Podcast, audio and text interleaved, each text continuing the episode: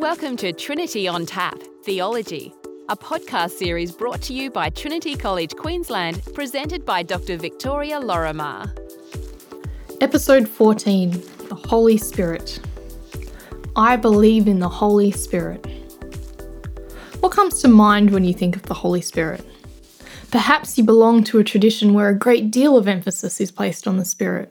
More charismatic churches, especially, tend to value gifts of the Spirit, such as prophesying, speaking in tongues, and the idea of baptism in the Spirit. Or perhaps you're at the other end of the spectrum, where the Spirit tends to be almost an addendum in Trinitarian statements, but doesn't get talked about much otherwise. There can be a wariness around Holy Spirit talk, out of fear that it might give undue influence to subjective personal experience or mystical elements. More likely, you're somewhere in between.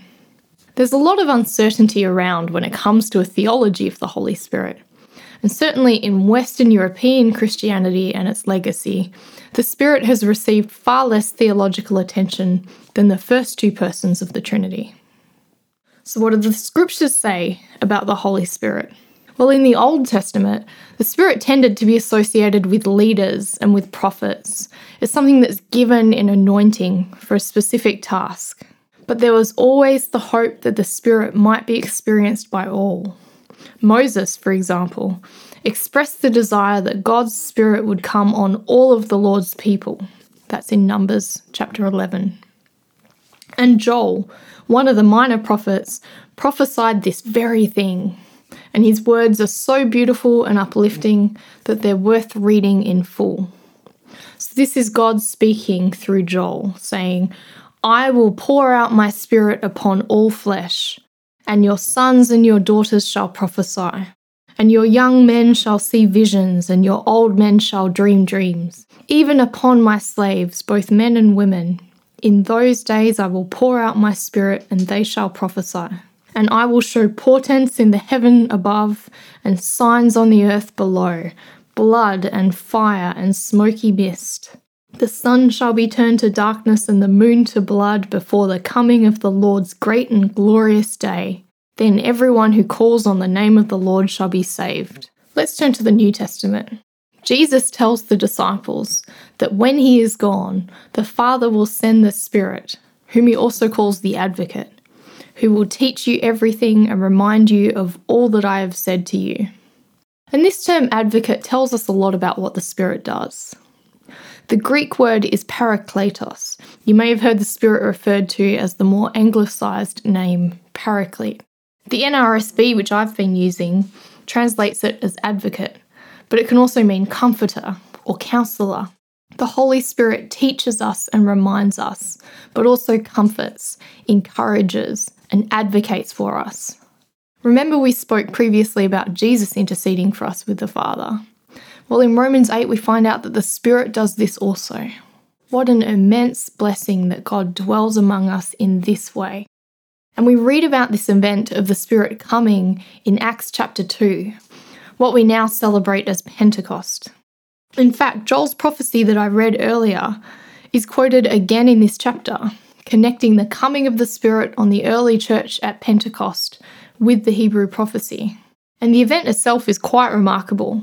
The early followers of Christ were together in one place celebrating the Jewish festival Pentecost. Did you know that Pentecost actually refers originally to a Jewish holiday, also known as the Feast of Weeks? This holiday celebrated the harvest and also the giving of the Torah, the law, to Israel. But the events of Acts chapter 2 were so transformative that for many, Pentecost is now shorthand for the descent of the Spirit on the early church. And here's how Luke describes it in Acts. When the day of Pentecost had come, they were all together in one place. And suddenly from heaven there came a sound like the rush of a violent wind, and it filled the entire house where they were sitting. Divided tongues as of fire appeared among them, and a tongue rested on each of them.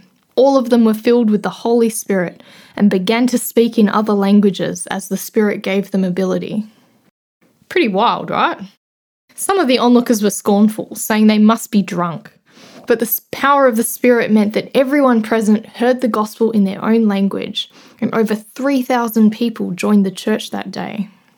And when it comes to Bible verses about the Holy Spirit, many of you, especially if you attended a Christian Sunday school or youth group, may have memorized the list of the fruits of the Spirit in Galatians 5 love, joy, peace, patience, kindness, generosity, faithfulness, gentleness, and self control.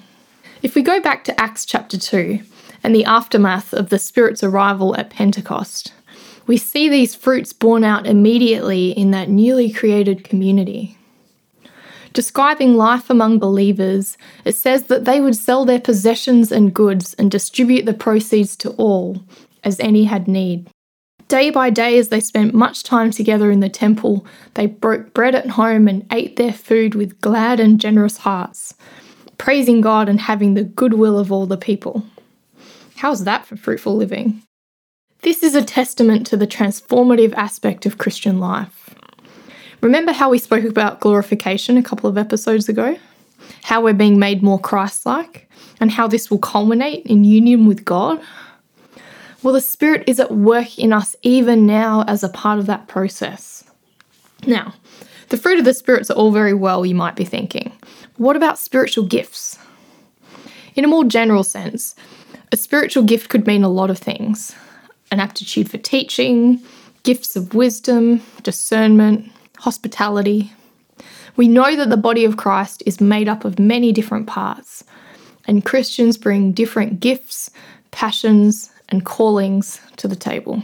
But often, when people talk about spiritual gifts, they mean something more specific special manifestations of the Holy Spirit of a charismatic nature, healing, prophesying, speaking in tongues.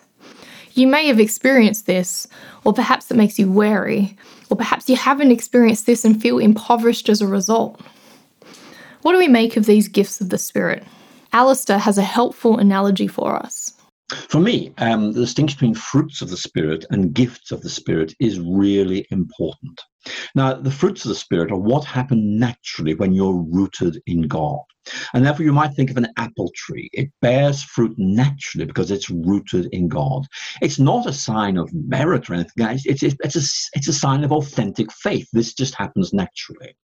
But maybe God gives some of us, not all of us, but some of us, special gifts because there are things that need to be done, like like a Christmas tree. You know, uh, a Christmas tree, you add things to it, you give it things like that, makes it look nice. But it is the are things that are potentially useful. And so, one of the things I try to um, think about is that um, God gives each of us gifts, not in effect to reward us, but rather to say, giving you this is in effect saying, maybe I want you to do that. In effect, the gifts of the Spirit that God gives us are indications of what God is enabling us to do. It's all about vocation. So I, think that to me is very important because it's not just sort of this general idea that God resources us, which is very important, but also maybe God is helping us to figure out what we are meant to be doing by giving us something special. Not because we are great, because God is great and wants us to do something special. And what we are gifted with very often is an indication of what we are being invited to do. And so, if there's anyone listening to this who's saying, Well, I don't have any gifts, I'm going to say, Well, that you're just implying God's left you out somewhere. Look again. You're not being arrogant, you're simply discerning what God has given you, not as a matter of merit, but an act of graciousness to enable you to do something that's really special and waiting for you to do it. How does the Spirit fit into the bigger picture of what God is doing in the world? We already looked at the event of Pentecost, and the significance of the Spirit comes out, I think, when we compare Pentecost with another biblical event the story of Babel in Genesis chapter 11. From the third chapter of Genesis onward, we watch human relationships and morality unravel. And this reaches a tipping point when some people get together and decide to build a city and a tower reaching to the heavens so that they might make a name for themselves. And in the story, God responds to this mockery by confusing their language, scattering them across the earth. They're no longer able to work together or to share a common world or worldview. If we understand Pentecost within this narrative, then we see how the Spirit undoes this consequence of the fall. The old language divisions are overcome as people hear the same message, each in their own native tongue. And what does the Spirit mean for us personally? Let's hear from Ben. In Romans 8, St. Paul talks about the Spirit as the one by whom we cry, Abba, Father. Think back to the story of Jesus in the Gospels. Jesus, who relates to God in this special, unique way as Abba, Father. Jesus, who has this special bond of trust and dependence on God. It would be one thing for us to stand at a distance admiring Jesus' relationship to God and to try to imitate him. Look, that's, that's the perfect way to relate to God. I want to copy that. That would be one thing. But by the Spirit, we are actually drawn onto the inside of Jesus' unique relationship to God. His relationship to God is unique, but also inclusive. There is room. If you think of Jesus' relationship to God as this massive, massive thing, and there's room inside it for every human being, what does the who, who is the Holy Spirit? The Holy Spirit is God in us, God gathering us onto the inside of God's own relationship to God the Father's relationship to the Son. So the thing the Spirit does is it makes us talk to God as if we were Jesus. And it makes and, and it it means that God relates to us as if we were Jesus. So what do we receive from the Holy Spirit? Everything. Adoption as God's sons, inclusion in God's family. I'm using the same gendered language that St. Paul uses in Romans 8, of course. We become God's sons. We, we are adopted children with all the same entitlements that Jesus has as God's son by nature. When we step back and look at God's dealings with us from the beginning until now, we see the whole Trinity at work in the world. From creation with the Spirit hovering over the waters, bringing forth order from chaos, to the new creation. Romans 8 tells us that the Spirit in us now is the first fruits of the glory in which we hope. And the gift of the Spirit is also an invitation to partner with God and to be drawn into union with God. We've talked already about the purpose of creation, the end to which God has created all things and we'll talk more about what that looks like in coming episodes. To close this episode, though, Alistair invited us to discern which kinds of spiritual gifts each of us might have been given. Have you thought about this in your own life? Not all spiritual gifts involve some kind of miraculous ability. What are your strengths, your passions? Perhaps you are really good at praying for other people. Maybe you're a gifted teacher do you have exceptional wisdom when it comes to financial matters or a real flair for innovation? Take some time to reflect on what God has gifted you with and what you might do with those gifts. This podcast was brought to you by Trinity College Queensland. Honest answers to tough questions. Visit trinity.qld.edu.au to learn more.